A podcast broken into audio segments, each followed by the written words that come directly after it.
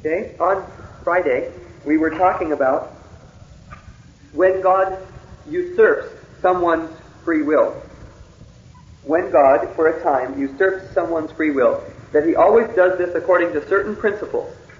And the things that we saw was that, number one, it's always an evil person that has their will usurped because God has no reason to do it to a righteous person. Number two, it was always temporary. It never happened over the whole period of the person's life, but always over only a limited spectrum of time. Number three, that it never concerned their salvation, but had to do with world history. Number four, that the consequences were suspended. We looked at Balaam in the case that he blessed the children of Israel because God made him do it, but he was killed because of his sorcery and his divination. So he was not blessed because he blessed the children of Israel, because he wasn't responsible for blessing the children of Israel. That was God's doing. Um, and then in the case with Nebuchadnezzar, that he lost his mind for a while, and he lost his, his kingdom, his counselors, his majesty, and it was all returned to him after he was given his mind back. So he did not suffer the results of having been an animal for a while, and it was good for him. And the last thing is that it always resulted in good, either to the person or to others. As in the case of Nebuchadnezzar, he found out that God could humble people.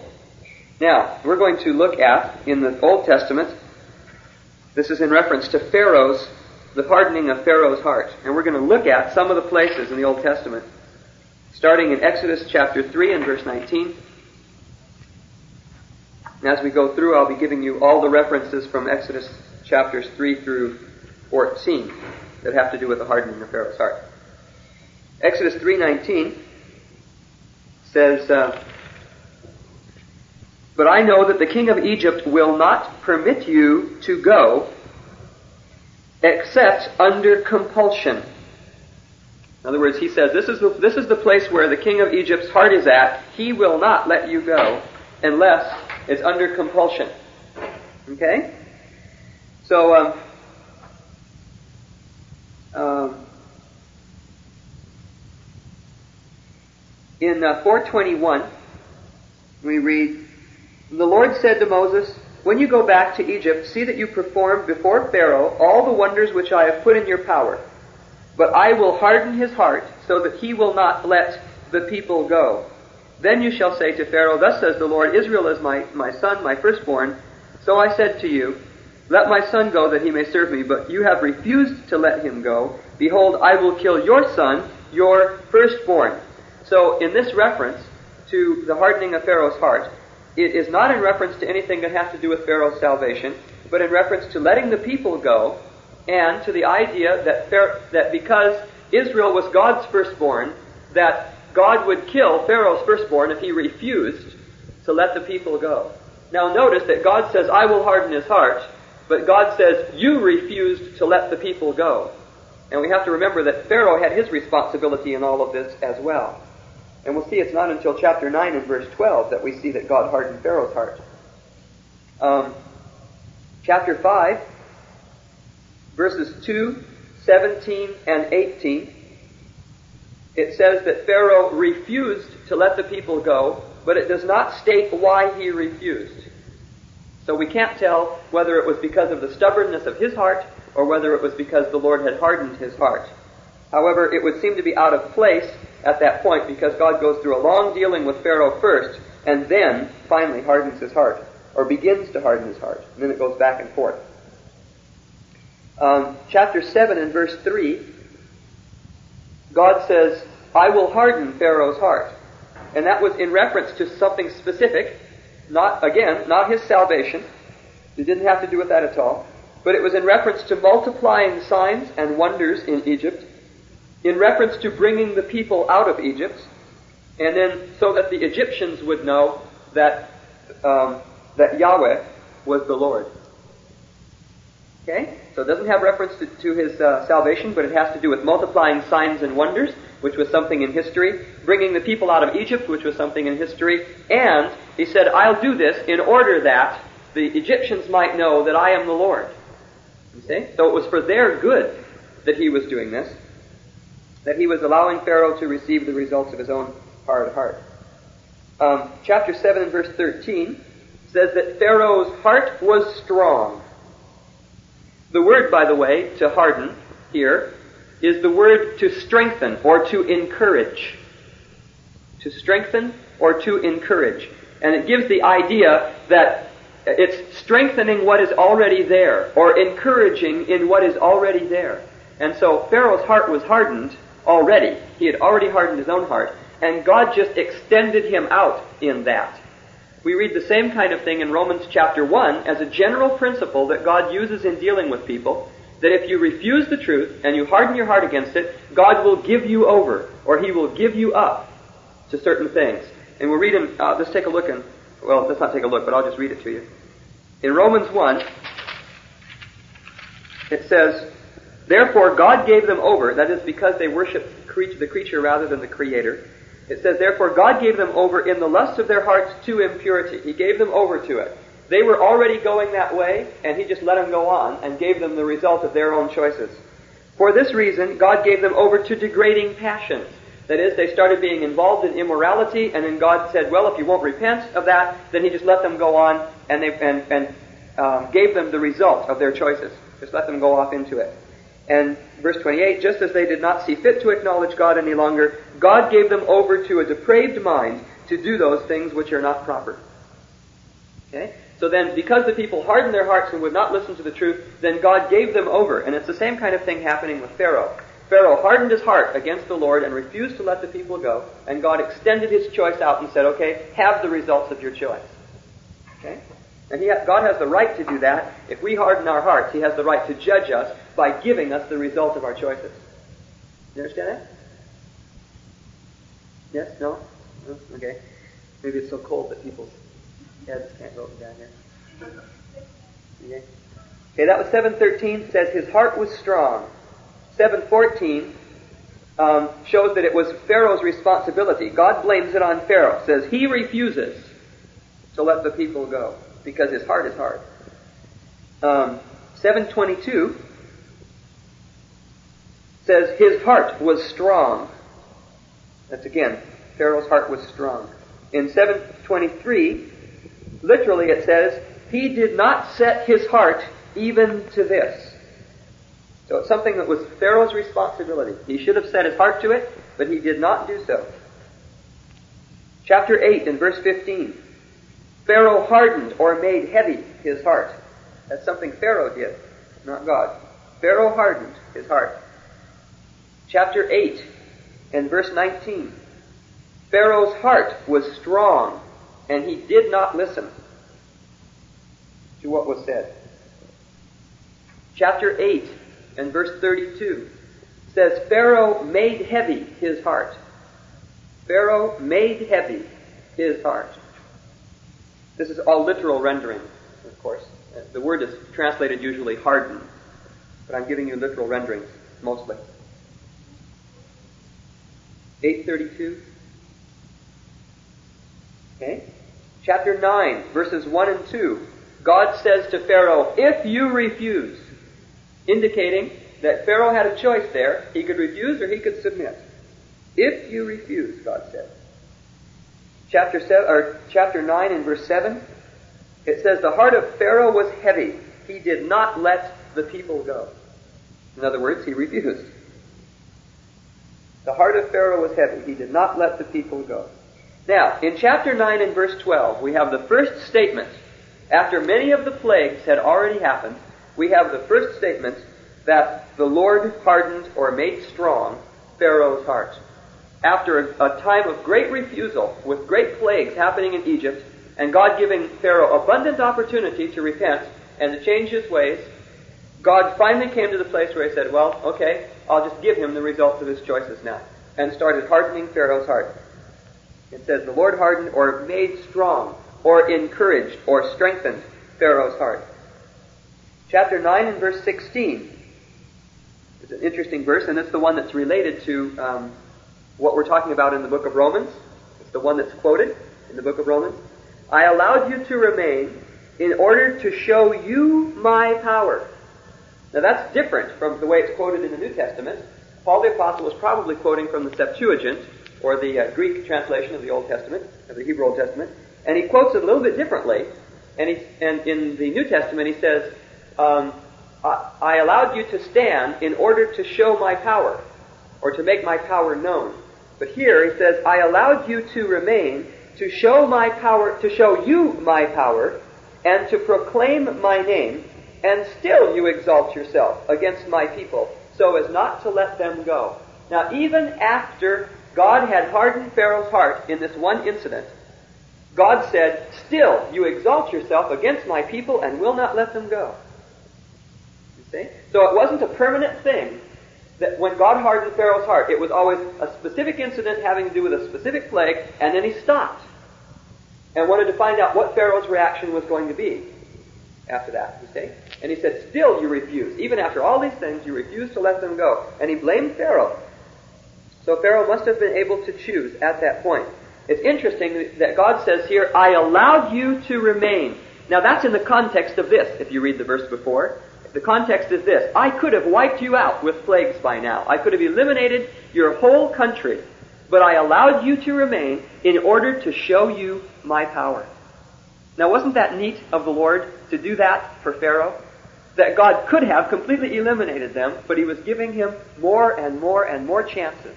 He wanted to show God, he wanted to show Pharaoh his power, and wanted Pharaoh to know who God was.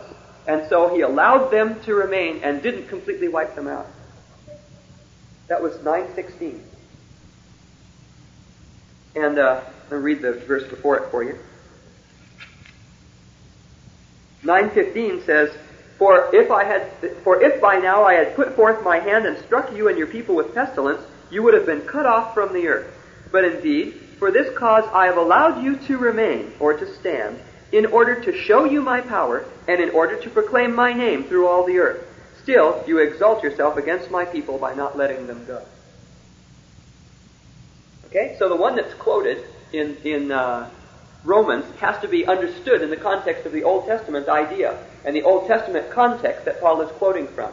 And it's an act of mercy that God has allowed Mo, um, Pharaoh to stand in order to show his power. It's not a it, um, it's not an arbitrary thing, and it's also not a thing of um, of God arbitrarily wanted to display his power, but it was related to showing mercy towards Pharaoh. See? Now remember the verse we're quoting in Romans. Verse we're looking at in Romans is this. For the scripture says to Pharaoh, For this very purpose I raised you up, to demonstrate my power in you. Now in the Old Testament it says to show you my power. And that my name might be proclaimed throughout the whole earth.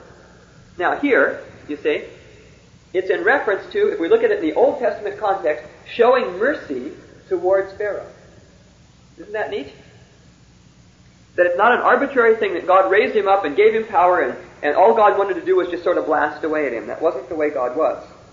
God allowed him to remain and didn't wipe him off from the earth because he wanted him to be able to see God's power so they give him an opportunity to repent. In um, chapter hmm? uh, 17? Okay. Chapter 9 and verse 34 in Exodus. Okay? Pharaoh sinned again, it says, and he hardened or made heavy his heart. Now here, the Bible accuses Pharaoh of hardening his own heart. He sinned again. And so, it said before that God hardened Pharaoh's heart. And yet here we have an account after that of Pharaoh hardening his own heart. And so you see, it starts going back and forth. It becomes more and more God giving Pharaoh what he deserves, and yet at the same time, it's always temporary. It's always a temporary act to harden Pharaoh's heart, and it's never a, it, it's not like God took away his will permanently. It's only at specific spots that God hardened or strengthened his heart. Okay? So then Pharaoh hardened his own heart. Verse 35, his heart was strong, and did, he did not let the sons of Israel go. It blames him for that. It was his fault. In um, chapter 10 and verse 1, the Lord says, I have made heavy his heart to perform these signs among them. I have made heavy his heart to perform these signs among them. Again, it did not relate to his salvation. It only related to God's movement in history. Okay? Chapter 10 and verse 4, God says, now, now look, God had just said in verse 1, I have hardened his heart.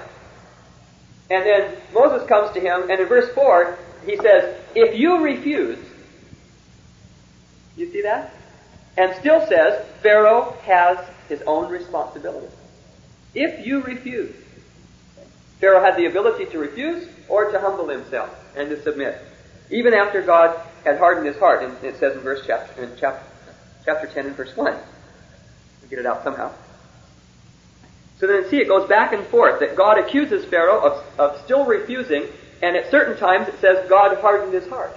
And yet after that it may say um, Pharaoh refused to let the people go, indicating that Pharaoh had the choice and Pharaoh did not do so.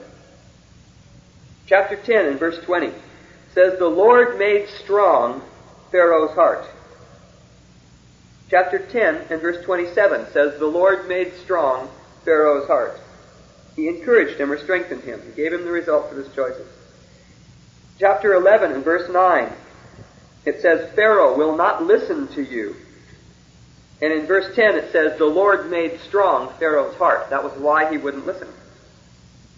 Because the Lord made his heart strong in that case. And in chapter 13 and verse 15 it says this, Pharaoh was stubborn about letting us go. Now this is looking back at the whole issue at the whole thing of, of Pharaoh's dealings. And God says Pharaoh was stubborn about letting us go. Or Moses says that in God's stead. 13, 15.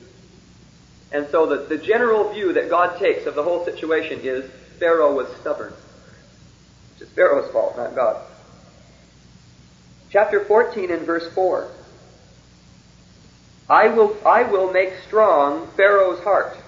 The result was God said, I will be honored, and the Egyptians will know that I am the Lord. Again, it didn't have to do with Pharaoh's salvation, it had to do with God's action in history. God's being honored, and the Egyptians would come to know that he was the Lord. Chapter 14 and verse 8 says, The Lord made strong Pharaoh's heart. Chapter 14 and verse 17 says, I will make strong the hearts of the Egyptians. Now that doesn't have to do with Pharaoh, that has to do with all of the Egyptians. Okay? So finally, after all these people had resisted and resisted and resisted, um, God finally just made their hearts hard as well. Okay? Now, we can see in this case that it was an evil person. It was temporary. When God hardened his heart, it was at, te- at specific times, and it was temporary. And in between those times, Pharaoh had his will back, and he and God said, "Are you going to refuse, or are you going to humble yourself?" And he refused. And then God went on and hardened his heart again, and God would say things like, "Well, now what? Now what do you say?" And he still refused. And it was under the power of his will to refuse or to humble himself. It was always temporary. It didn't concern his salvation, but concerned things like multiplying signs and wonders in Egypt, so forth. Then um, the consequences were suspended, uh, it doesn't say any place in the scripture that I know of that Pharaoh was in the ar- was in the army that was drowned in the sea. And if he were in the army that was drowned in the sea, I think it was just merciful that he got killed then, rather than being allowed to go on and have greater condemnation in hell. It would be better for him to be taken then. That would be mercy for him. And then lastly, it resulted basically in some good either to him or to others. I don't think it did a whole lot of good for Pharaoh because it just hardened his heart. But it did show the Egyptians who the Lord was and taught them something. You see? It made God's glory known and it taught the Egyptians who the Lord was. And so it did result in good to other people. Okay? Mm-hmm. We already talked about that. I've already talked about that. How about that? Okay, let's go on then in Romans chapter 9. After we had a quick run through Pharaoh here, I'll give you those verses so that you can study them on your own, in your own time, and go through and look at what was happening. It'd be good for you as well to take the references that I've given and write out the kind of things. I've got them written out, little phrases, what happened, so that you can look at the whole picture of what was going on and see where God hardened Pharaoh's heart and where Pharaoh hardened his own heart, and to see how the thing went back and forth between uh, the will of God and the will of Pharaoh. Um, yeah, we're back in Romans chapter 9 and verse 18. Um, I'm going to read 14 through 17 again, and then read verse 18, and we'll see what we're talking about here. What shall we say then? There is no injustice with God, is there? May it never be. And he quotes a verse of Scripture to show that there's no injustice with God. I will have mercy on whom I have mercy, and I will have compassion on whom I have compassion. Does that look a little different to you now? The whole idea here is I can't break my laws, Moses, in order to, to let people off from sin. I can't, I can't do that. I'll have mercy on whom I have mercy and have compassion on whom I have compassion. I've got strict laws by which I give my mercy to people, Moses, and I cannot break them for you. Then in verse 16, so then it does not depend on the man who wills or the man who runs, but on God who has mercy. In other words, salvation does not depend upon your good works, Pharisee. It depends upon God who shows mercy towards you, or towards the Gentiles in this case. For the scripture says to Pharaoh, For this very purpose I raised you up, to demonstrate my power in you. Or, For this purpose I allowed you to remain, not blotting you out from the earth, which I could have done, to demonstrate my power in you, or, from the Old Testament, to show you my power, that my name might be proclaimed throughout the whole earth. In other words, in my mercy I've allowed this, in order that I might be known, and in order that you might know who I am. Okay?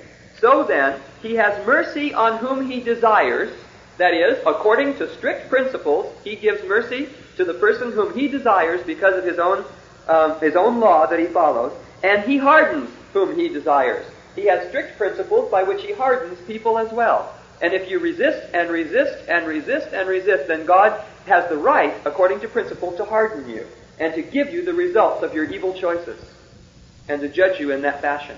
So then, when it says he has mercy on whom he desires, that is, he desires to show it to those people that fit the conditions, and he hardens whom he desires. That is, he hardens those people that fit the conditions.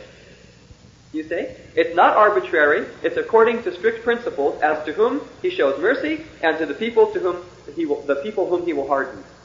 It's according to principle. He doesn't just say, well, I'm going to harden this person. It's according to what they have done as to whether or not he hardens them.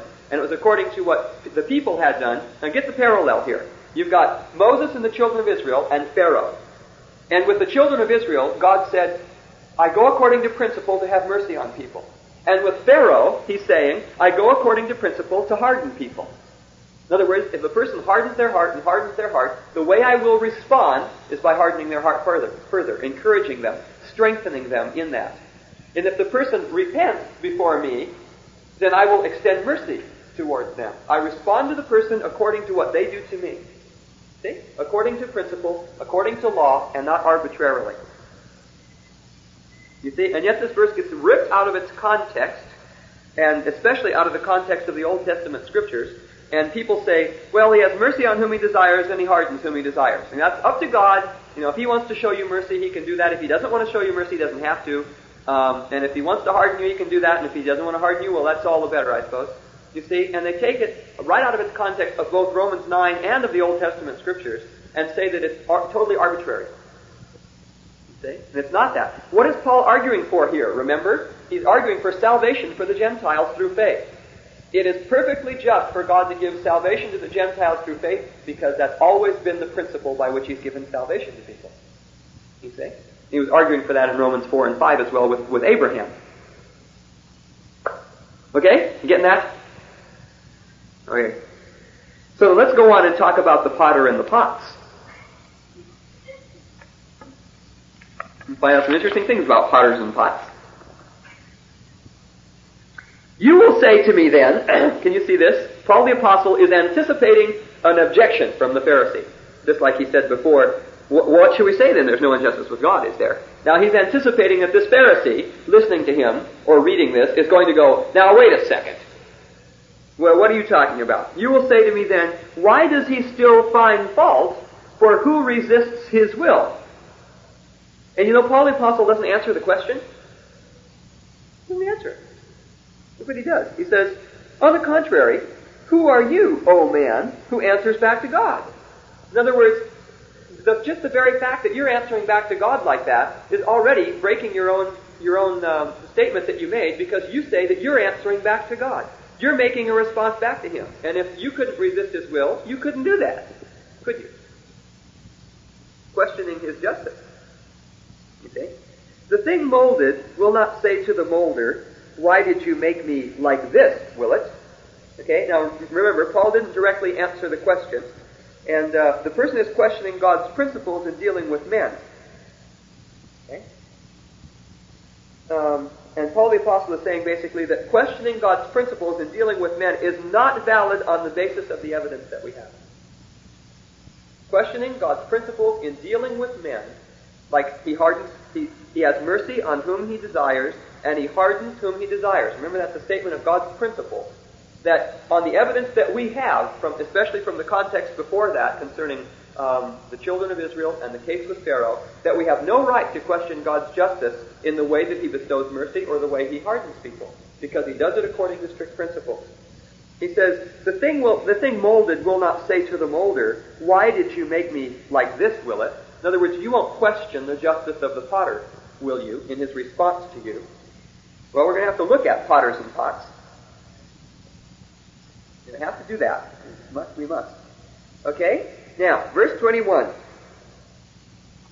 Does not the potter have a right over the clay to make from the same lump one vessel for honorable use and another for common use?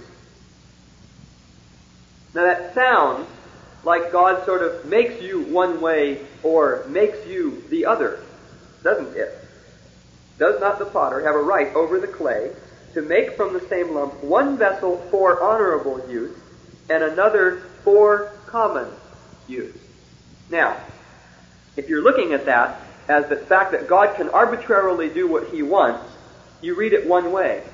If you look at it according to the principles that we've already seen, and according to the parallel passages in the Bible about potters and pots, it looks completely different. First, let's go to Jeremiah 18.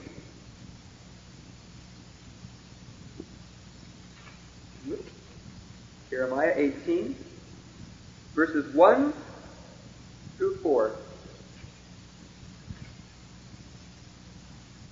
is the story of the potter and the pot. The word which came to Jeremiah from the Lord, saying, Arise and go down to the potter's house, and there I shall announce my words to you. Then I went down to the potter's house, and he was there, and, and there he was, making something on the wheel. But the vessel that he was making of clay was spoiled in the hand of the potter, so he remade it into another vessel as it pleased the potter to make. Now that's the example that was given to Jeremiah. And then the Lord spoke to him, This is what I mean by this example. Verses 5 through 10 is the explanation. Then the word of the Lord came to me, saying, Can I not, O house of Israel, deal with you as this potter does, declares the Lord? Behold, like the clay in the potter's hand, so are you in my hand, O house of Israel.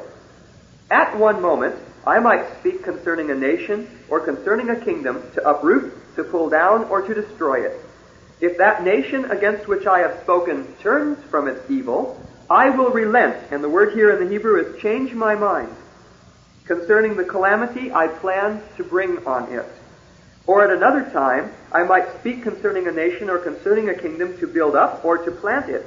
If it does evil in my sight by not obeying my voice, then I will, the word here is think better, and in the Hebrew it is the same word as in the other verse, change my mind of the good with which I had promised to bless it. Now, what does he say the explanation of the potter and the pot is? That if he says, I'm going to destroy this nation because of its evil, and the nation repents, he will change his mind and will not do to them as he said he was going to do. And as the potter, it is his privilege to change his mind if the people repent. That's what it means that the potter can do with the pot as he desires. That is, he can follow his principles of strict justice. And if a person repents, or if a nation repents, which is interesting that it's again in a national context, but if a nation repents, then he can choose not to destroy them because they've repented. And that's his prerogative as the, as the potter to follow those principles.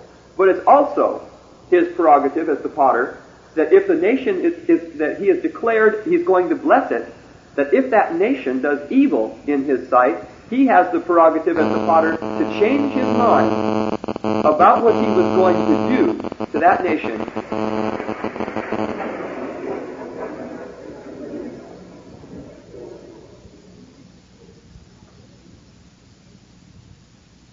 And then he can destroy that nation because they turned away from their righteousness and turned into wickedness.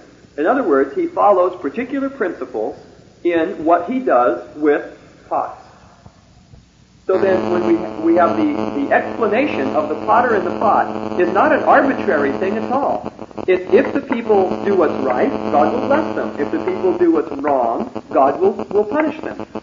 It's not arbitrary at all as to what the potter does with the pot. Now, let's go back to Romans 9. Does not the potter have a right over the clay? Well, let's no, let's go back to verse 20 instead of verse 21. On the contrary, who are you, O man, who answers back to God? In other words, who are you to question the principles of the potter? Who are you to question God's justice? God has always shown himself to be just. The thing molded will not say to the molder, Why did you make me like this, will it? In other words, you won't question God in this dispensation of his justice according to his principles, will you? Okay? Or does not the potter have a right over the clay to make from the same lump one vessel for honorable use and another for common use? You see that? In other words, God has the right, um, when we are doing the right things, to move us towards honor or to move us towards dishonor. And the word here, there's an interesting word in the Greek. The word for, a vessel for honor or vessel for um, dishonor, is like this. Which means in the moving in the direction of. If I were saying, it means toward. If I were walking towards the door in Greek, I would use the word ace. I'm going ace, the door which means moving in the direction of. Okay? Now, God has the right, if people um, respond to Him properly, to make them vessels moving towards honor. That is, they're going to be honored because of the things that they're choosing to do. He has the right to honor them. Or, and then when it says, does it say dishonor or no honor? Oh, it says common use. Actually, there's the same word, honor one vessel for honorable use and another for common use. It's actually one has the right to make one vessel moving towards honor and another vessel moving towards no honor. And it's the same word, it just has um, has an alpha in the beginning of it. You know how we have the word moral? And we put a we put an A in front of it? Amoral, which means the opposite of that. Okay? Well they do that did that a lot in Greek. And that's called an alpha privative. That means you put a an alpha in front of it, and it deprives the word of its meaning, or it changes the word to the opposite meaning. Okay? And in the, in the Greek here, it says towards honor, and then it uses the alpha privative, or towards no honor. And so God has the right, depending on what people do, to make them be vessels moving towards honor or vessels moving towards no honor. But it depends upon what they do. Now, just so that that you don't think that's my idea, I'll show you that Paul the Apostle, who also wrote Romans, wrote Timothy as well. And he says something about potters and pots. Okay? First Timothy, no, Second Timothy, excuse me. Second Timothy 2,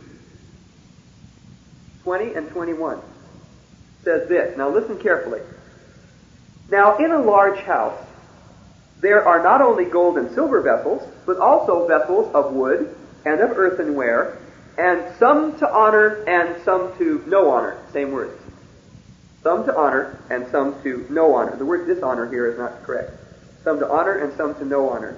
Therefore, if a man cleanses himself from these things, he will be a vessel for honor, sanctified, useful to the master, prepared for every good work. You see that? Whether you're a vessel moving towards honor or a vessel moving towards dishonor is uh, dependent upon whether or not you cleanse yourself. If a man cleanses himself from these things, he will be a vessel moving towards honor. So it depends upon the choices we make as to whether we're vessels moving towards honor or vessels moving towards dishonor. It's up to us. It's not an arbitrary choice on the part of God to make us before we're born, vessels moving towards honor or vessels moving towards dishonor. Okay? read that again in verse 21, Romans 9, then we'll go on. Or does not the potter have a right over the clay to make from the same lump one vessel for honorable use or one vessel moving towards honor and another moving towards dishonor? Doesn't God have the right to do that? Yes, He does. He has the right, if I choose to cleanse myself from these things, to make me a vessel moving towards honor rather than dishonor. He has the right to bless me for the choices that I make rather than to punish me. You see? But that's not arbitrary. That's according to strict principles of justice. Oh, I get so excited. Get so excited to see that, that this whole passage of Scripture is not talking about God as some arbitrary tyrant, some ogre. He's talking about God's strict principles of justice. Okay? Verse 22.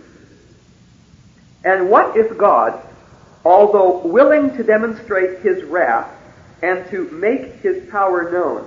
Now, first, okay, let's read the rest of the verse, I guess. Endured with much patience vessels of wrath prepared for destruction. Now he's going to start talking about vessels of wrath and vessels of mercy, which is the same kind of thing as vessels to honor and vessels to dishonor. Okay? Now, because you're going to end up in one place or the other. Either wrath will be upon you or mercy will be upon you, depending upon what you do. Okay? The wrath of God is being revealed from heaven against all ungodliness and unrighteousness of men who suppress the truth through their unrighteousness. Romans 1:18. It's because of unrighteousness and suppressing the truth that God reveals his wrath against them. And it's in a continual tense, in the or present tense, in the um, in Romans 1:18. God is revealing it right now against people who suppress the truth through unrighteousness. And mercy, as we saw before, depends upon what you do. If you receive mercy, um, it's towards people that fear Him, it's towards people that love Him and keep His commandments, so forth. You've got the scriptures on the conditions for mercy. So then, you're either a vessel that is going towards wrath, or you're a vessel that is going towards mercy. But it depends upon what you do. Okay, now, let's go back again. 22. What if God, although willing to demonstrate his wrath, now the word willing here does not mean that God was sitting there anxiously waiting to clobber somebody over the head. That's not what that means. It means that in, instead of being actively involved, it is that he was not, in the sense, not willing to, to hold it back. You understand what I mean? Some heads yes and some no, huh? You don't quite yet. Okay? There, I could say, I was willing to do something. That does not mean necessarily that I wanted to do so, but that I was willing to do it because there, was re- there were reasons why I should do so. Okay? And it's the same kind of idea here with God. It's not that he was sitting there waiting to find somebody that was doing something wrong and clobber them over the head. Not that kind of willing to make his wrath known, but the kind of willing that was he would not withhold it if he had to give it. Okay? Does it help a little bit? Not necessarily that he wanted to jump in there and go slice, slice, slice with people. Not that at all. It's just that he would not withhold it if it was necessary to give it because the people had sinned. Okay? Although willing to demonstrate his wrath and to make his power known. In other words, he, he saw that this was necessary to do this, to, to let his wrath go because of these because of these people that deserved destruction. He was he was he was willing to let it go if necessary, and yet, it says, he endured with much patience these vessels moving towards wrath. He endured with much patience vessels of wrath prepared for destruction. Now, the whole point there is that God endured these people in order that he might do something to someone else, which we read in verse 23. He did so in order that he might make known the riches of his glory upon vessels of mercy which he had prepared beforehand for glory. Now, we get the same picture here as we do with the Egyptians. God's got all these Egyptians with hard hearts, and God endures them with much patience in order to make his glory known. He doesn't just wipe them out, but he endures them with much patience to show his power to them, to try to get them to know who he is, and to make his own glory known in the world. He endures them even though they deserve to be wiped out. Understand that? Okay, so then we'll go on. So he endured with much patience vessels of wrath prepared for destruction. Now, who prepared these vessels for destruction? Okay? The whole context up to this point would indicate to you that they prepared themselves. But not only do we have that, but we have other evidence that they prepared themselves as well in the Greek word. Okay? They were prepared for destruction. I'm going to quote to you from the book Grace Unlimited in an article called God's Promise and Universal History, or the Theology of Romans chapter 9, by a guy named James D. Strauss. Okay? He says this. The phrase, vessels of wrath prepared for destruction, translates, and then he gives the Greek for that, which you probably won't be too interested in. The English translation generally implies that some individuals were prepared by a sovereign act of God for destruction. At least since Augustine and Calvin, this viewpoint has been widely held. But the form, and he gives the, the Greek word, is a perfect passive, this is the word for prepared or fitted in the King James Version, is a perfect passive or middle participle. In the perfect passive tense, perfect tense, the passive and middle have the same form. Only the context will determine which way the word should be translated. The context of this term is, is Paul's argument, which immediately stems from the three questions asked in verse 20. The larger context has been the entire structure of Romans 9. Every example which Paul has shown stresses personal responsibility on man's part and justice and mercy on God's part, which is what we've looked at so far. The whole of Romans 9 is concerned with Israel's unbelief, and it is central to Paul's total argument that Israel is responsible for their rebellious attitude towards God's promise. God always judges unbelief. This is his justice. It is always possible to repent and return to the presence of God. This is His mercy. In this, in this context, I see no justification for translating the word under consideration as passive, that is, the subject is acted upon, but rather the translation should be fitted themselves for wrath. From, from 118, that is Romans 118, we learn that God's wrath is continually being revealed. That is, um, He's got the Greek word apocalyptai, which means it's a present indicative passive. Presently and not at some further event of judgment. From heaven against all ungodliness and unrighteousness of men who suppress the truth in unrighteousness. Paul's kinsmen, according to the flesh, were experiencing the wrath of God outside of God's righteousness in Christ. Rebellion against God's promised purpose has always brought his wrath, but only after calling to repentance and restoration. Interesting quote, huh? Um, in Vine's expository dictionary of New Testament words, it says this concerning this word: "katartizo" is rendered fitted in Romans 9:22. That's King James version of vessels of wrath. Here, the middle voice, which he believed it was a middle voice too, a Greek scholar, the middle voice signifies that those referred to fitted themselves for destruction. As illustrated in the case of Pharaoh, the self-hardening of whose heart is accurately presented in the Revised Version in the first part of the series of incidents, incidents in the Exodus narrative, which records Pharaoh's doings. Only after repeated and persistent obstinacy on his part is it recorded that God hardened his heart. Well, you have a couple of scholars there that believe that the word is in the middle voice. You know what the word middle, what a middle voice is? You have a subject, you have a verb acts on an object. But in the middle voice, the, the one who receives the action of the verb is the subject. So you have the subject act and act upon the subject. Like that. That's what the middle voice is. And it means that they prepared themselves for destruction. Not that someone outside of them prepared them for destruction, but that they prepared themselves which fits into the whole context of the thing if you're looking carefully at the context.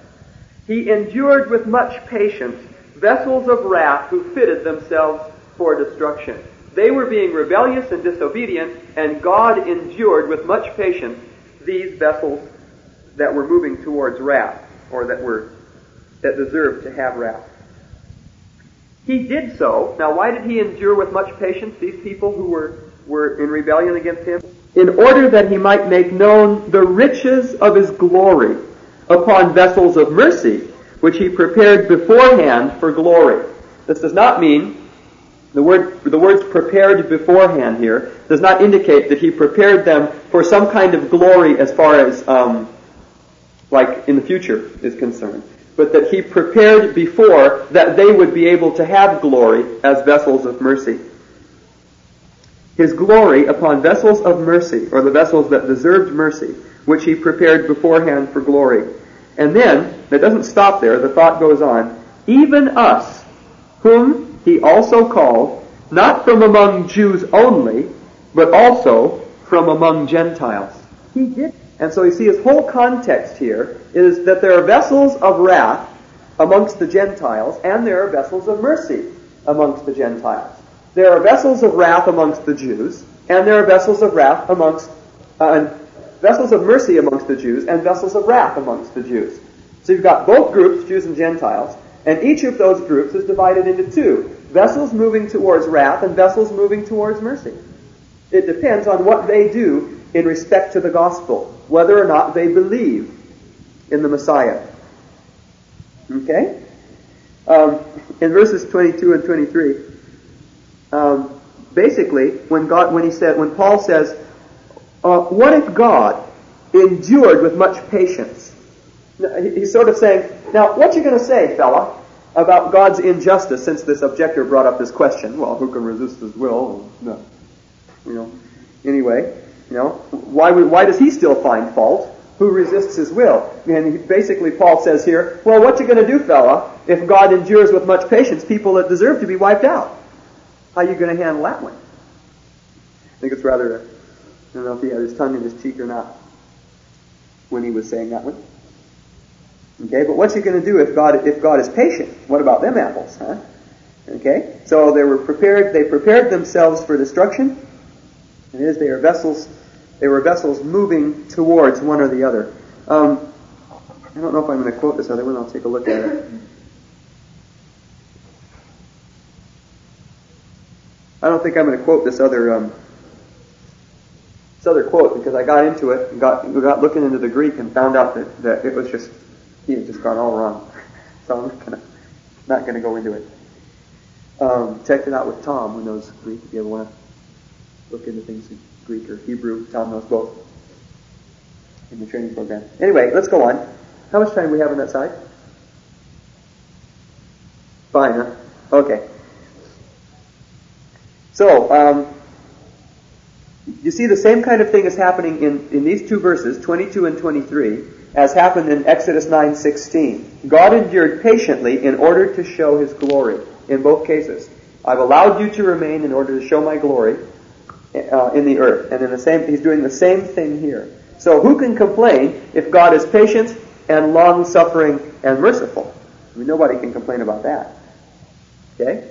I have no problems with God's being patient and long-suffering and merciful to people who deserve to be eliminated. All right, that, that all that does is tell me how good God is. Okay? So, um, this is the same, also the same kind of thing as in um, Romans or Ephesians chapter 1, where it talks about we have been predestined to glory. We have been prepared beforehand or predestined to glory. Or we've been predestined to adoption as sons, which is something that's going to happen in the future. Um, in Romans 8, I'm just going to put this down mostly for the tape because we've already talked about it.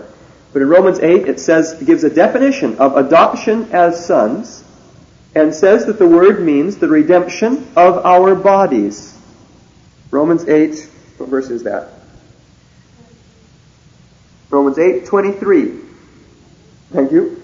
And not only this, but also we ourselves, having the first fruits of the Spirit, that is, we're Christians, he's talking about Christians, even we ourselves, groan within ourselves, waiting eagerly for our adoption as sons, the redemption of our body. So then, we have not been adopted yet. The word adopted doesn't have to do with salvation. We don't get adopted and born into the family of God. We get born into it. You see? Um, and we don't get adopted into the family of God. We are adopted as sons, that is, we are son placed. The word adoption here means son placement. And we are going to be, when our bodies are redeemed, we're going to be placed as sons. We're going to come into our full inheritance as the children of God. That hasn't happened to us yet. The Bible says we are eagerly awaiting our adoption as sons. So in Ephesians chapter 1, when it says that, that we've been predestined, that's verse 5, uh, verse 5, yes. In love he predestined us to adoption as sons through Jesus Christ to himself, according to the kind intention of his will, to the praise of the glory of his grace, which he freely bestowed on us in the beloved.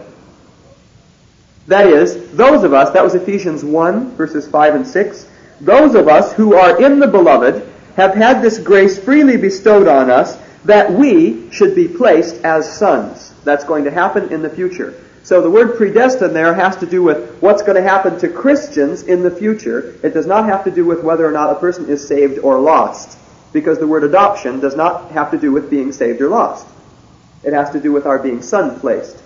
And it has not happened yet. God has predestined that all those that are in the beloved, all those that become Christians, will be placed as sons. Isn't that wonderful? It doesn't have to do with our individual salvation, it has to do with our being placed as sons if we are Christians. Okay, now let's go on. In verses 25 through 29, which we're going to read and then briefly comment on, he says this. Um, as he also, as he says also in Hosea, I will call those who were not my people, my people, and her who was not beloved, beloved. And it shall be that in the place where it was said to them, You are not my people, there they shall be called sons of the living God. And Isaiah cries out concerning Israel, Though the number of the sons of Israel be as the sand of the sea, it is the remnant that will be saved, for the Lord will execute his word upon the earth thoroughly and quickly. And just as Isaiah foretold, except the Lord of Sabaoth, or of, of hosts, or of the armies, had left to us a posterity, we would have become as Sodom and would have resembled Gomorrah. So what is he talking about? He's saying that out of both Jews and Gentiles, there are these vessels of mercy. That is, those people that have given their lives to the Lord and have accepted Jesus as the Messiah have become vessels that are going to receive mercy because of their choice.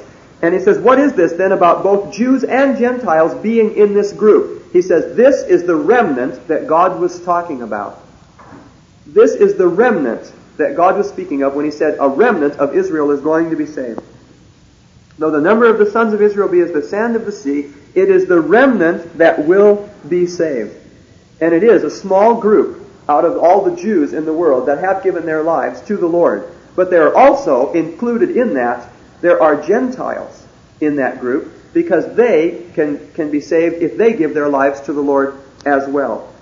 And in verses 30 through 33, 30 through 33, he wraps up part of this, this part of the argument about Jews and Gentiles. What shall we say then? Okay, this is what we say, basically what he's saying. That Gentiles who did not, who did not pursue righteousness attained righteousness, even the righteousness which is by faith. But Israel, pursuing a law of righteousness, did not arrive at that law. Why? Because they did not pursue it by faith, but as though it were by works. They stumbled over the stumbling stone, just as it is written, Behold, I lay in Zion a stone of stumbling and a rock of offense, and he who believes in him will not be disappointed or put to shame. So then what's he saying? the Gentiles, through faith, have been able to come into this remnant. And many of the Jews, trying to be justified through their good works, were left out of the remnant because they didn't, they didn't pursue righteousness in God's fashion. They pursued righteousness according to their own good works, thinking they could earn their favor with God. Whereas the Gentiles, by faith, received the gift from God and in, as they turned in repentance away from their sin and gave their lives to God, became a part of this remnant, and even people that were actually Jews missed out on that because they didn't follow it according to God's principles, but tried to establish their own righteousness. Which is rather interesting because that's what Paul goes on to say in chapter 10. Keep going, huh? Okay. in chapter 10, which we're going to go on in chapter 10, Paul is again talking about the principle of justification by faith in verses 1 through 13. And we can see specifically that he's talking about justification by faith in respect to the Gentiles. Verse 12, he says, There is no distinction between Jew and Greek, for the same Lord is Lord of all, abounding in riches for all who call upon him. Verse 13, For whoever will call upon the name of the Lord will be saved. So then he's talking about the justific- principle of justification by faith again. Um, verses 1 through 4. Brethren, my heart's desire and my prayer to God for them, that is for Israel, is for their salvation. For I bear them witness that they have a zeal for God, but not in accordance with knowledge. For not knowing about God's righteousness and seeking to establish their own, they did not subject themselves to the righteousness of God. For Christ is the end of the law for righteousness to everyone who believes. Okay? In other words, faith and trust in Christ will, if you start having faith and trust in Christ, you must stop trying to justify yourself by your own good works.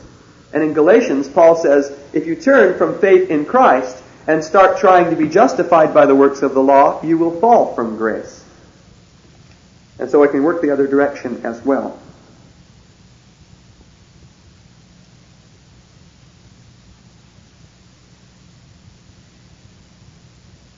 Okay, then he talks about how to be saved.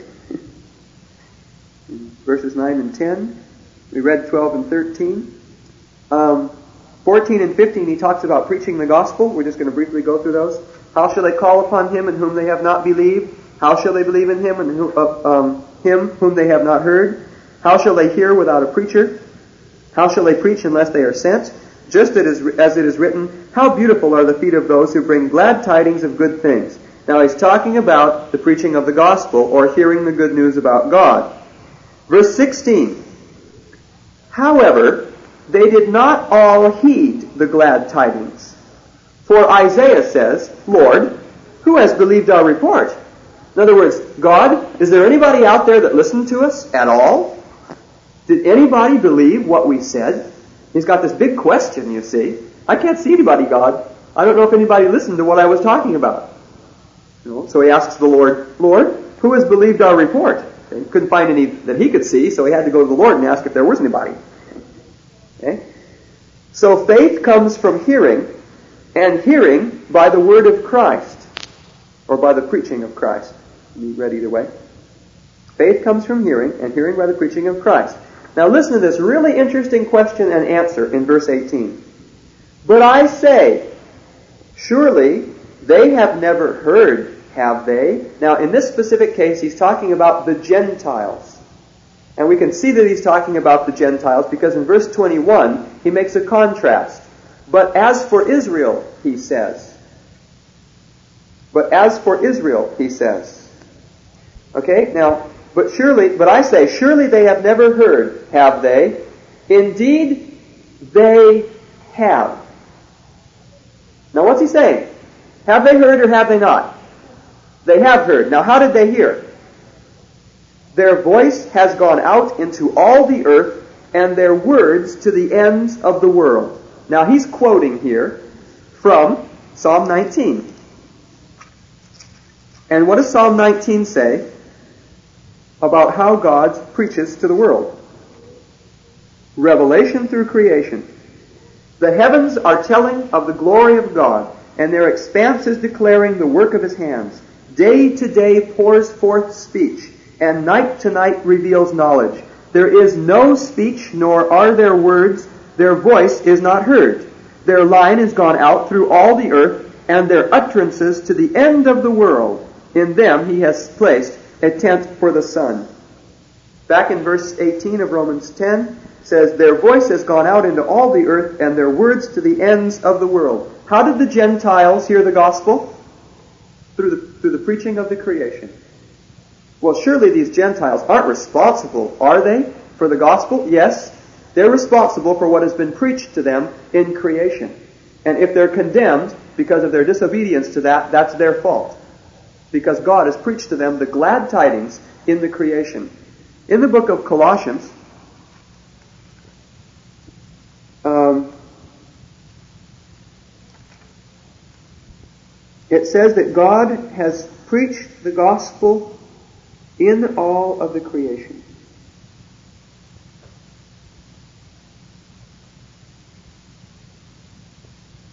Where is it?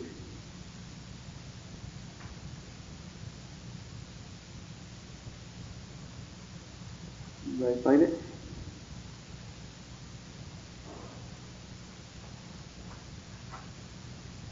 Aha. Yeah, verse 6.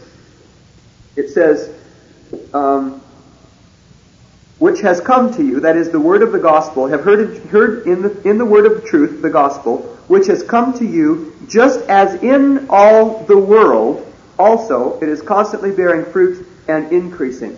Now, did he mean that the word of the gospel that he was preaching was in all of the world, constantly bearing fruit? No. In the Greek there it says, just as it is in all of the creation.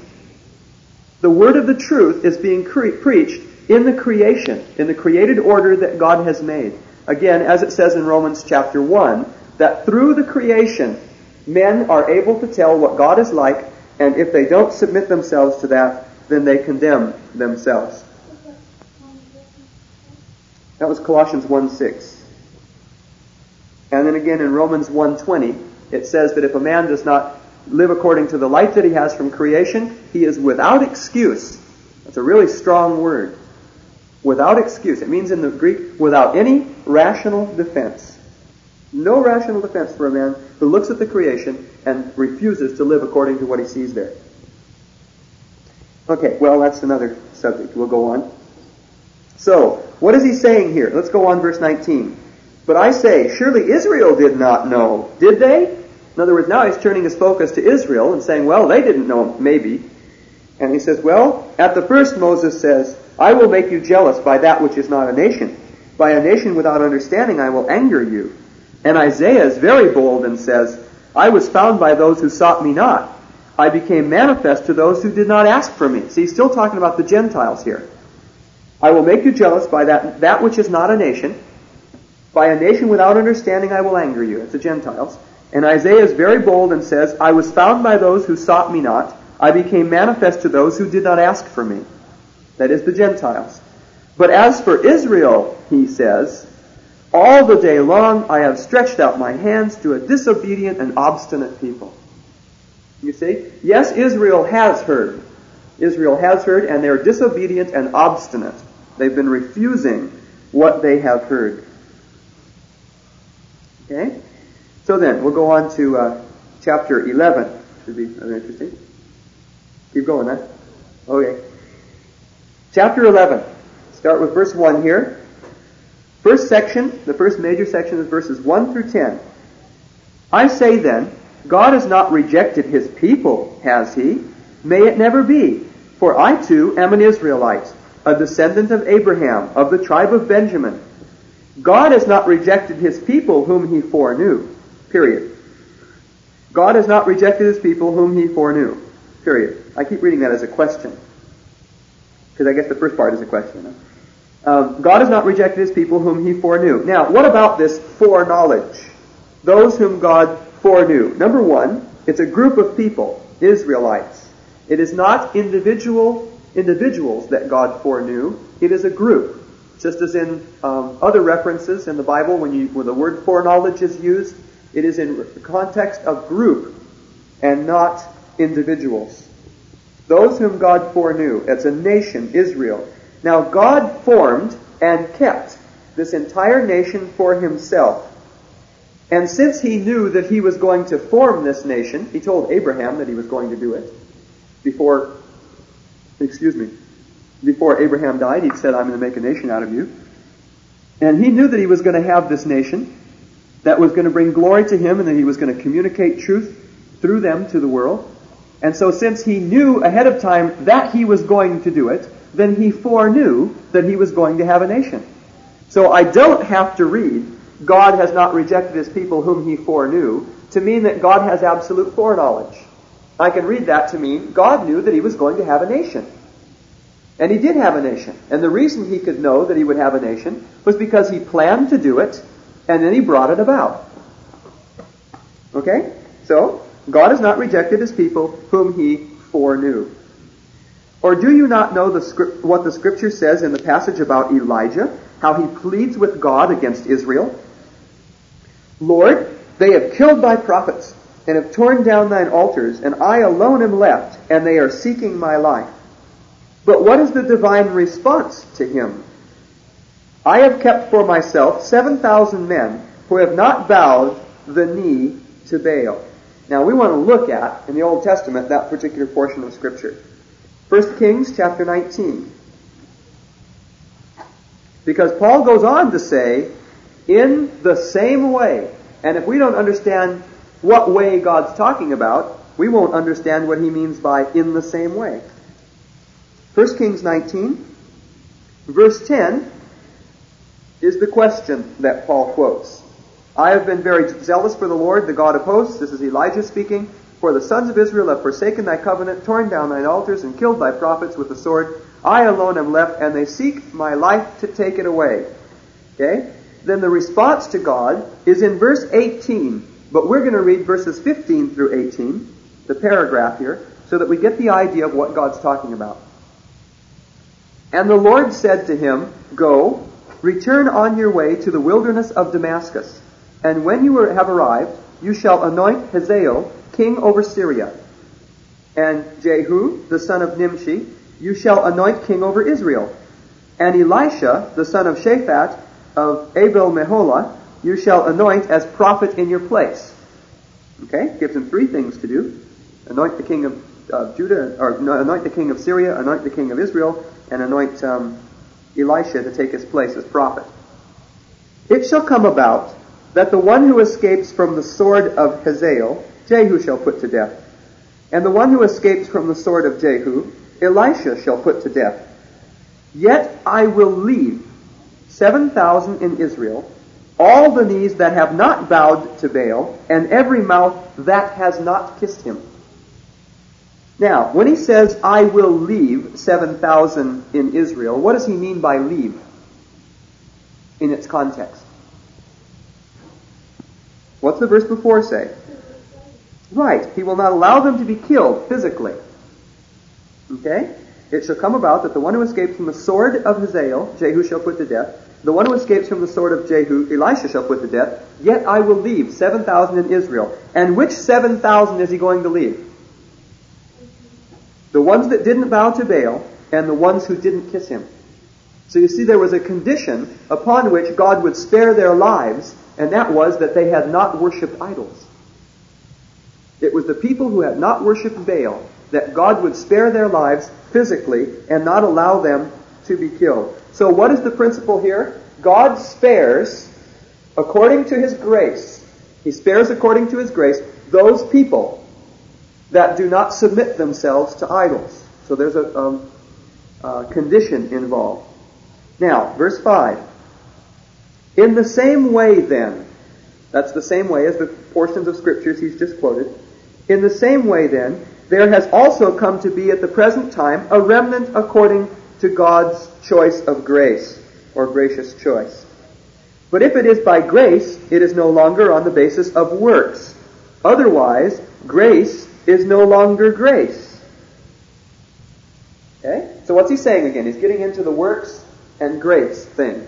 And on condition, he's saying, in the same way as the people in the Old Testament didn't worship Baal and thus they were spared physically, in the same way, there's a remnant now, that is spiritually, there's a remnant according to God's grace for those that turn away from sin.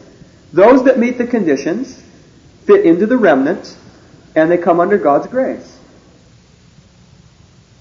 Get it? The parallel he's drawing? It's not according to God's arbitrary choice, but it is according to whether or not they fit into that, into that remnant. If they meet the conditions, then God will spare them in the same way that if the men did not bow their knees to Baal, then God spared them. Okay, so then he contrasts here grace and works. And as we saw before, we have a contrast of grace and works and faith and works, but we never have a contrast between grace and faith. It's always by grace through faith. Paul never contrasts grace and faith. Grace is the grounds of our salvation, and faith is the condition. It's by grace, that's the grounds, through faith, that's the condition. Grounds and conditions for salvation. One emphasizes God's side, grace. The other emphasizes man's side of the relationship, faith. Faith is not a work. Faith is a responsibility. Faith is a condition. Faith is not a work. I do not believe God in order that He might, um, that I might earn some kind of favor with Him. I believe God because that's what I should do in relationship with Him. I should trust Him. And if I meet that condition, then God is free to be able to forgive me and have mercy upon me. It is not that I am working my way to God by trusting in Him. I'm only putting myself in the place where God, in His principles, according to His principles, can bestow mercy upon me by having faith. But it's not a work. I don't work my way to God. Okay, I want to emphasize that because there are a lot of people um, that may be listening um, that have maybe been told that faith is a work and that Arminians look upon faith as a work, but we don't look upon faith as a work. It's a condition so that we can be in a place where God can bestow mercy upon us, but we're not trying to work our way to God. We're very definitely against works just as much as the Calvinists are against works. Okay, because the Bible is really clear about that. You can't work your way to God. Now, verse 7. Carry on here. What then? That which Israel is seeking for, it has not obtained. But those who were chosen, that is, the election, that is, the ones chosen, obtained it, and the rest were hardened. Those chosen obtained it, and the rest were hardened. Boy, there's so many things we have to go through to understand these things, don't we? Well, here we go again. Those chosen obtained it, and the rest were hardened. Now we've already seen why people get hardened, and that when people get hardened, they get hardened according to strict principles of justice. Right? We've already seen that in the case of Pharaoh. Now, so the hardened there is not a problem. The other part is the problem. Those chosen obtained it. Now, um, I think I forgot to turn my page here. Excuse me. This whole thing, those chosen and those hardened, goes back to the idea in Romans chapter 9 of the children of the promise and the children of the flesh. Because not everyone who is descended from Israel is Israel. And when it says those who were chosen, we have six different ways that the word election is used in the New Testament. And in all six of these ways, there is not one of them that indicates that God chooses us arbitrarily. They're all associated with um, conditions that have to be fulfilled in order to be a part of the chosen. In other words, election is conditional. God shows mer- mercy upon us, and therefore you become part of the elect upon condition. God shows mercy upon condition. God shows mercy upon condition. Therefore, you become part of the elect upon condition. Now, there is another work um, that um, Forst, what are, their names? Forster and Marston have done called God's Strategy in Human History. And I'm going to direct you to that. God's Strategy in Human History, chapter 15. is a word study on the words chosen and elect, or chosen and elect. Word study on chosen and elect. And they point out the six major areas in the New Testament that the word chosen and elect is used, and point out that election is conditional. And they've done such a fine job of that, I'm not going to try to do better than they do. So They've done some wonderful study there and showing that election is conditional. It's interesting. One of the points that they point out I think is really interesting is uh, Ruth became a part of the line of the Messiah. She was a Moabitess. She was a Moabitess. That means she wasn't part of the Jewish people, but she became part of the line of the Messiah. Why?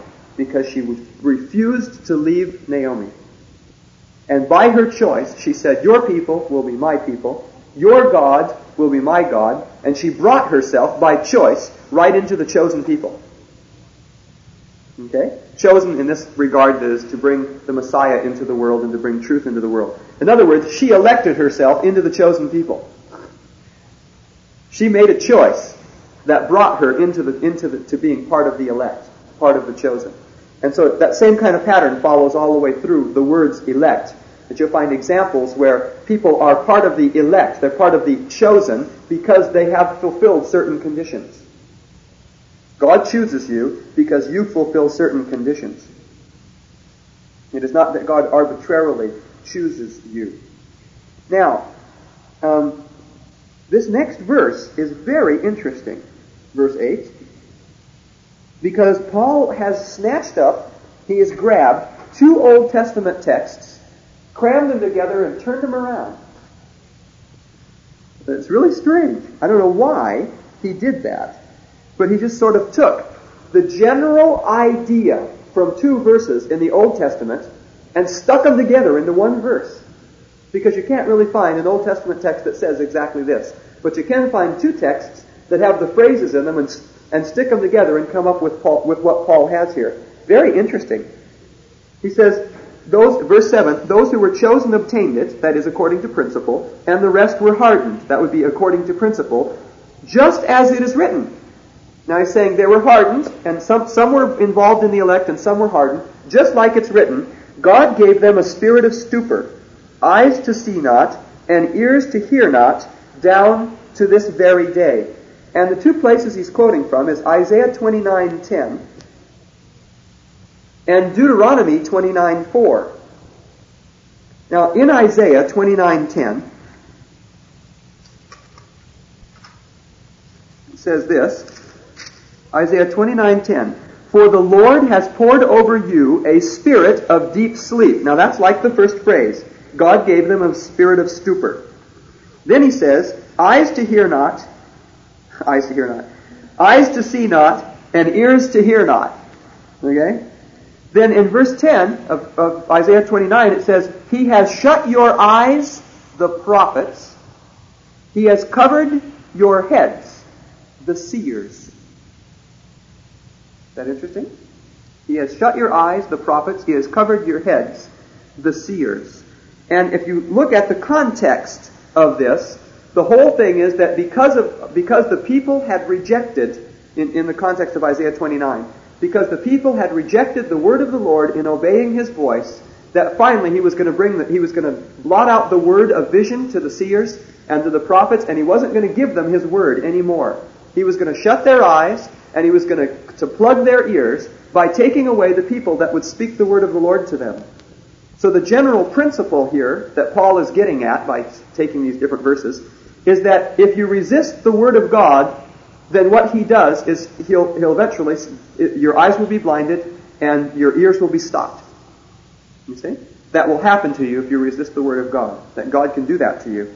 And in the same way, in Deuteronomy 29, 4, it just sort of snatches up a, another phrase out of this thing here. But it's the same kind of um, situation. He, Moses is talking about how the Lord has led them all this way out of Egypt and through the wilderness and so forth. Yet to this day, the Lord has not given you a heart to know, nor eyes to see, nor ears to hear. Why? Why hadn't God given them eyes to see, ears to hear, and a heart to know? because they continually refused to listen to his voice. And so finally God said, well, then you just won't understand. And so he plugged their eyes and, or plugged their eyes, plug their ears, close their eyes. Having trouble with my eyes and my ears here. Um, and so that was a result of their refusing to give themselves. So the hardening of God on their hearts was because they had already refused to listen to what God had said. So he hardened their hearts, he um, um, closed their eyes, and he plugged their ears. I'm going to get it straight this time. So then, how does this happen? Just as it is written, he says, God gave them a spirit of stupor, eyes to see not, and ears to hear not, down to this very day. In other words, because they resisted the word of God, verse 7 now, I'm talking about, the people who were hardened, because they resisted the word of God, they ended up being hardened, just like in these two cases in Isaiah and Deuteronomy. And he just pulls two, two sections of, of scripture out and crams them together into one verse. Because all he's getting at here is the principle, not necessarily the specific words that are said. He's after the principles. And David says, now he's going to quote another verse of scripture to show you the same principle. David says, let their trap become a snare, and a, let, let their table become a snare and a trap, and a stumbling block and a retribution to them. Let their eyes be darkened to see not, and bend their backs forever. Now, what is that? Is he saying, okay, God, you arbitrarily do this to somebody? No. He's quoting from Psalm 69, verses 22 and 23. And in this psalm, David is praying for God to repay his enemies for their sin. That's what he's doing. Say, God, they're doing this to me.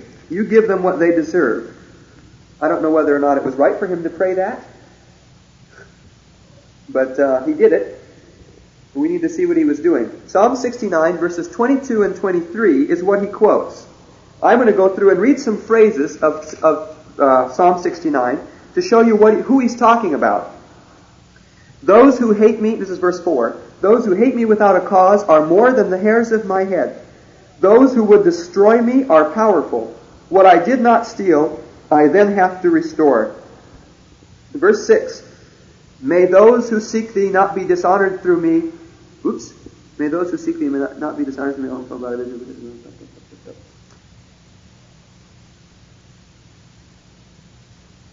That's not what I want, evidently. Okay, verse 11. When I made sackcloth my clothing, I became a byword to them. Verse 12. Those who sit in the gate talk about me, and I am the song of the drunkards. Verse 14. Deliver me from the mire, and do not let me sink. May I be delivered from my foes, and from the deep waters. Verses 18 and 19. O draw near to my soul and redeem it. Ransom me because of my enemies. Thou dost know my reproach and my shame and my dishonor. All my adversaries are before thee. 20 and 21. Reproach has broken my heart. I am so sick. And I looked for sympathy, for sympathy, sympathy, but there was none. And for comfort, comforters, but I found none. They also gave me gall for my food, and for my thirst they gave me vinegar to drink. May their table before them become a snare, and when they are in peace, may it become a trap. May their eyes grow dim so that they cannot see, and make their loins shake continually. And then part of this prayer in verse 27, I think is one of the most important parts here. Part of this prayer, do thou add iniquity to their iniquity. You get that? He's saying, God, you add iniquity to their iniquity. It's the same kind of thing as God gave them over to a reprobate heart. God gave them over to impurity through the lust of their, of their hearts. God gave them over to a depraved mind. Same kind of thing, see? Same kind of thing as with Pharaoh. He's saying, God, they've been involved in iniquity. You just force them out there. Give them what they deserve. Add iniquity to their iniquity. And may they not come into thy righteousness. May they be blotted out of thy book, and may they not be recorded with the righteous. You see? I don't know if it was right for him to pray that, but uh, that's what he was praying. And the principle that Paul's getting at here is that because people refused, because they were the enemies of the Lord, then they deserve to have iniquity added to their iniquity and for God to harden them.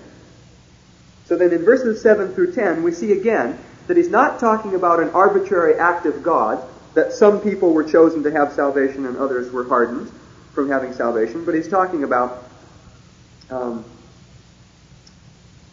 Excuse me. Lost my train of thought.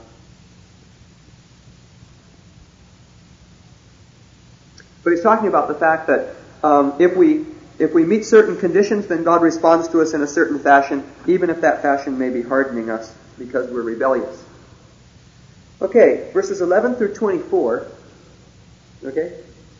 Verses 11 through 24, I'm going to simply read and comment upon because they're so, um, they're so simple. They're so easy to understand, especially since we've had the context of Romans 9 and 10. I say then, they did not stumble so as to fall, did they? May it never be. But by their transgression, you see, it's talking about the Israelites delivering up Jesus in crucifixion, that is, rejecting the Messiah. By their transgression, salvation has come to the Gentiles to make them, that is, the Jews, jealous. Now, if their transgression, that is, the rejection of Jesus as Messiah, be riches for the world, and their failure be riches for the Gentiles, how much more will their fulfillment be? In other words, how much greater is it when we see a Jew, or these, these particular people, we have no reason to go beyond what he's talking about here, um, when we see a, the person who has rejected the Messiah turn and give their life to him, how much, how much um, more fulfilling do we see that when it was through the very act of disobedience that they, that they performed that God used that to bring um, salvation to the world? Did you get that? Yes? No? That was a long sentence and very complicated, I know, but I'm beginning to talk like Paul the Apostle after reading so much. Okay? He always talking these long sentences. But I am speaking to you who are Gentiles. Inasmuch then, as I am an apostle of Gentiles, I magnify my ministry. If somehow I might move to jealousy my fellow countrymen and save some of them. In other words, I magnify my ministry to you Gentiles, because I'm a, an apostle to the Gentiles, in hopes that eventually, because of all these Gentiles that are, that are coming into to know God and being saved and so forth, the Jews might be moved to jealousy, and I might be able to get them to listen because they got moved to jealousy. I finally got their attention through an, another nation being part of the church of God. I finally got their, got their attention, and now maybe I can preach the gospel to them. Okay? For if their rejection, and the word here is, in the Greek, means the rejection of them. Um, it's called an objective genitive. Remember when I asked you about that? It's an objective genitive, and it means that they were the ones who were rejected. It's not talking about their rejection of Jesus. If their rejection, that is, they were, they were rejected or they were hardened because they refused the Messiah, be the reconciliation of the world, what will their acceptance be but life from the dead? You see, when they're received back, it'll be like people coming back from the dead. And if the first piece of dough be holy, the lump is also. And if the root be holy, the branches are too. Then he goes into his tree, his uh, olive tree example, which goes through verse 24. And it's very simple to understand. We'll see it's quite simple. If some of the branches were broken off, and you, being a wild olive, that is a Gentile, were grafted in among them, and became partaker with them of the rich root of the olive tree, Notice that some of the branches were broken off, not all of the branches. You see? And you got grafted in among them. Do not be arrogant toward the branches. In other words, don't be arrogant towards the Jews and go, ha ha ha, I'm a, I'm a Gentile and I got involved in the, in the election too. He says, you can't, you can't do that. You can't be arrogant towards the branches.